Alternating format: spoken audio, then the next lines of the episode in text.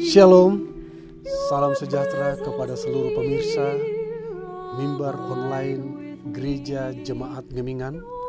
Pada saat ini kita akan belajar firman Tuhan dengan satu judul Persiapan Umat Tuhan bagi kedatangan Yesus yang kedua kali. Teks firman Tuhan yang akan kita pelajari pada saat ini dari buku Joshua pasal 3 ayat yang pertama sampai ayat yang ketujuh. Di dalam ayat yang pertama ini mengkisahkan bahwa umat Israel di bawah kepemimpinan Joshua setelah selama kurang lebih 40 tahun mereka mengadakan perjalanan di padang gurun dan pada saat ini mereka sudah dekat kepada tanah Kanaan, tanah perjanjian. Dan di dalam perikop ini dikatakan yang memisahkan mereka dengan tanah perjanjian itu atau tanah Kanaan itu hanya sungai Jordan dan mereka telah bisa melihat oh di seberang itulah tanah Kanaan yang dijanjikan oleh Allah untuk mereka diami. Tetapi di dalam ayat keempat kita lihat di sana ada satu masalah. Saya bacakan, hanya antara kamu dan tabut itu harus ada jarak kira-kira 2000 hasta panjangnya. Janganlah mendekatinya. Maksudnya supaya kamu mengetahui jalan yang harus kamu tempuh, sebab jalan itu belum pernah kamu lalui dahulu.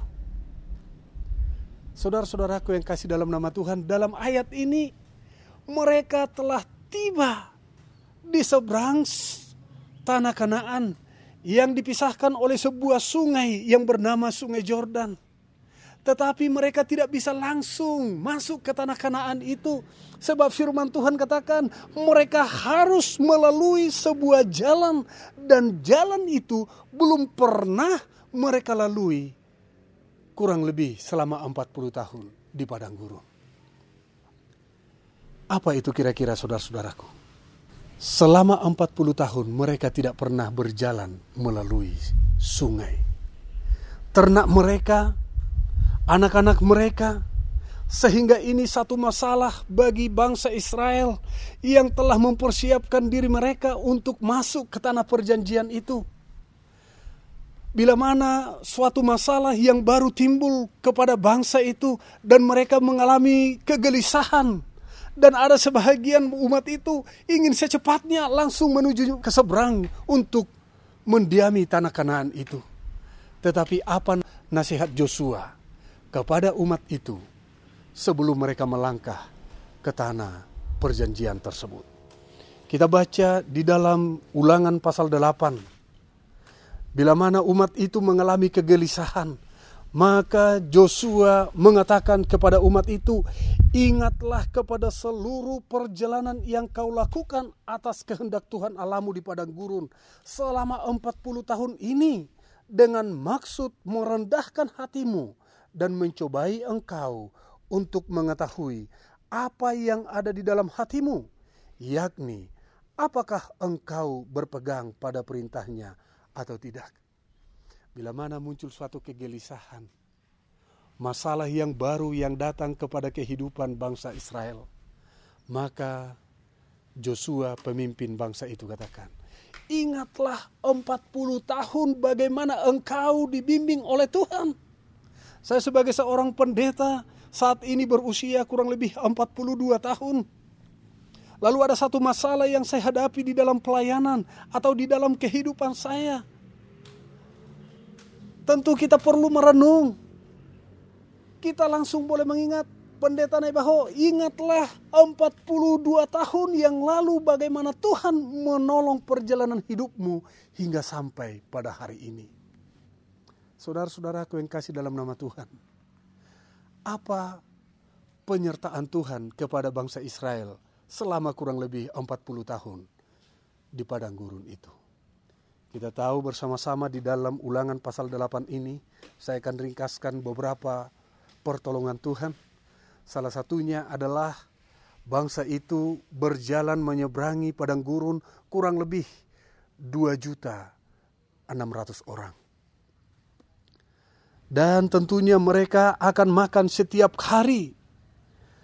Dan yang lebih luar biasanya firman Tuhan katakan Tuhan sendiri yang menyediakan makanan kepada mereka setiap harinya hingga sampai memasuki tanah Kanaan. Kalau terjadi suatu bencana saudara-saudara lalu ada berdampak kepada kehidupan manusia pada umumnya, apa yang dilakukan?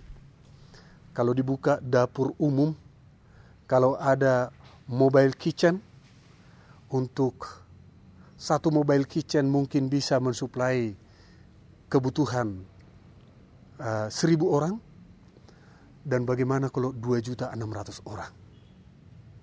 Allah tidak perlu membutuhkan kurang lebih 144 ribu gerbong kereta api yang memanjang untuk menyediakan suplai makanan kepada umat-umatnya itu.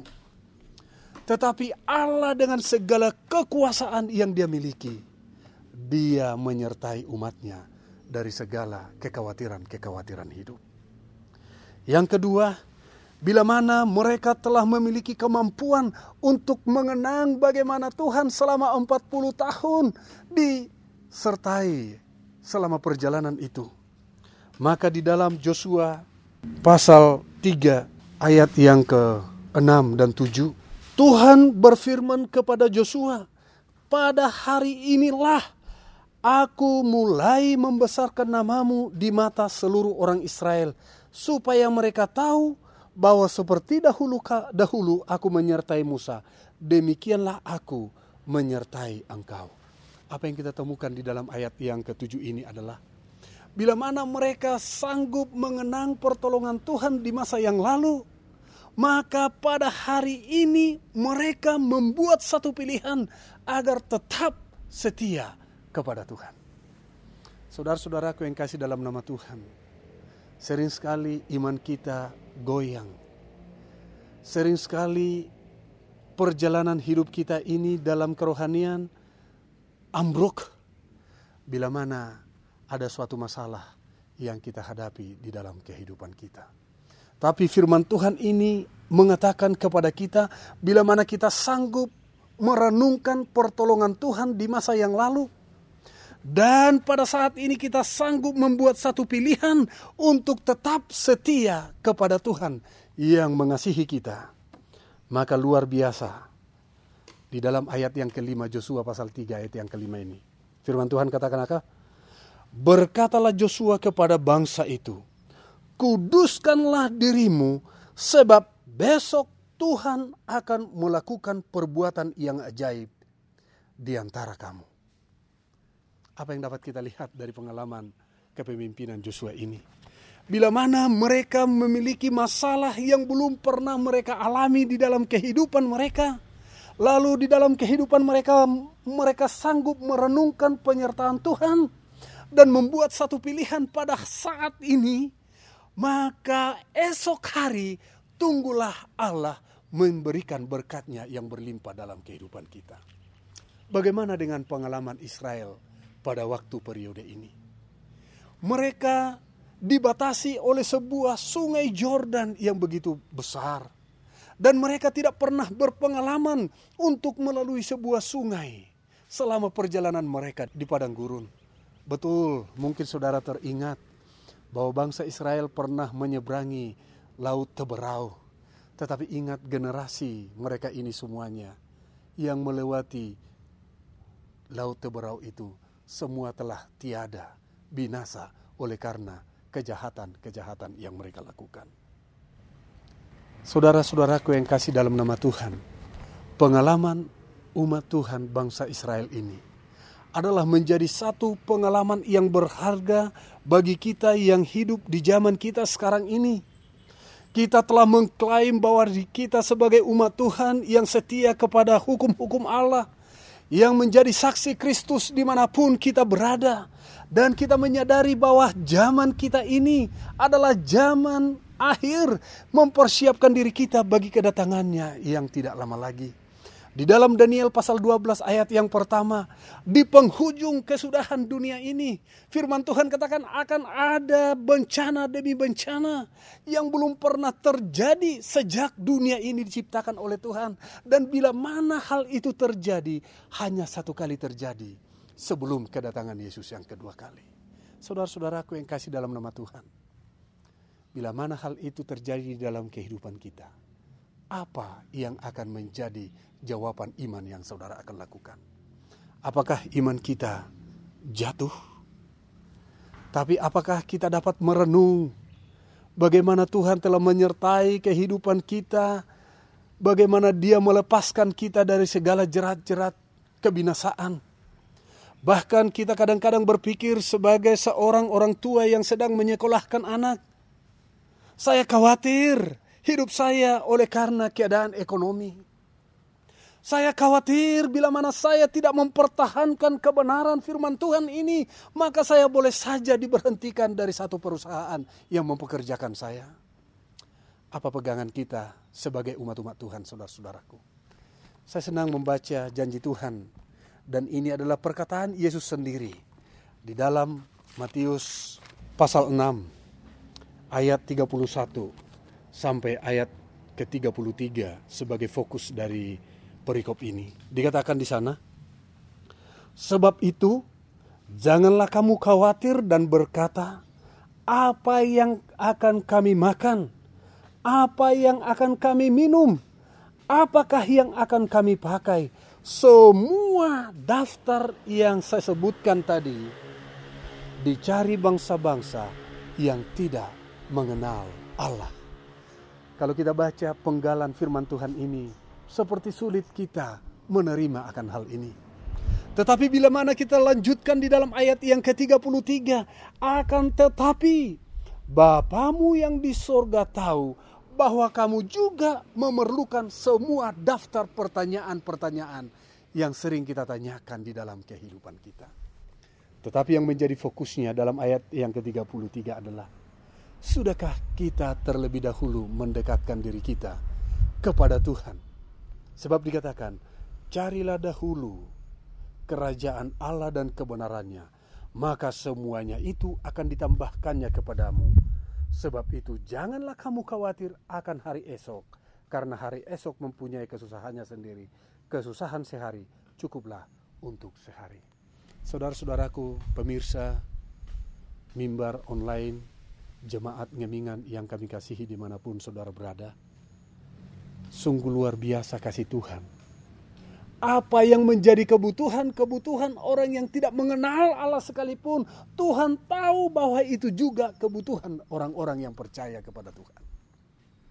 Pertanyaannya, bila mana kesukaran demi kesukaran datang mendekati kehidupan kita? Apakah saudara dapat bertahan? Bagi kesudahan dunia ini. Bila mana kita baca di dalam Daniel pasal 12 ayat yang saya katakan tadi,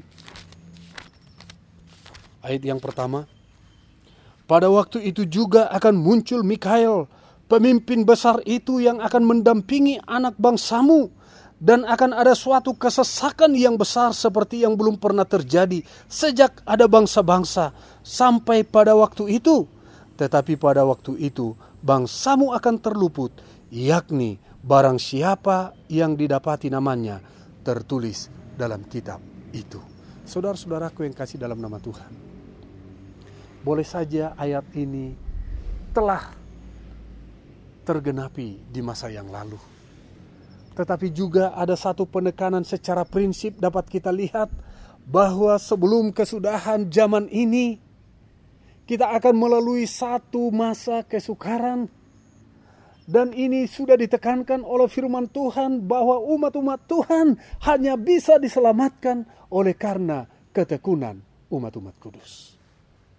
Pertanyaannya bagi kita, Sebelum kesudahan zaman ini, kita dapat telah melihat dari tempat kita di mana berada bahwa inilah semua tanda-tanda kesudahan zaman, bahwa inilah kedatangan Yesus yang tidak lama lagi. Tetapi ada satu batas masalah yang baru demi masalah yang baru yang kita hadapi. apakah masalah itu akan membuat kita terjatuh?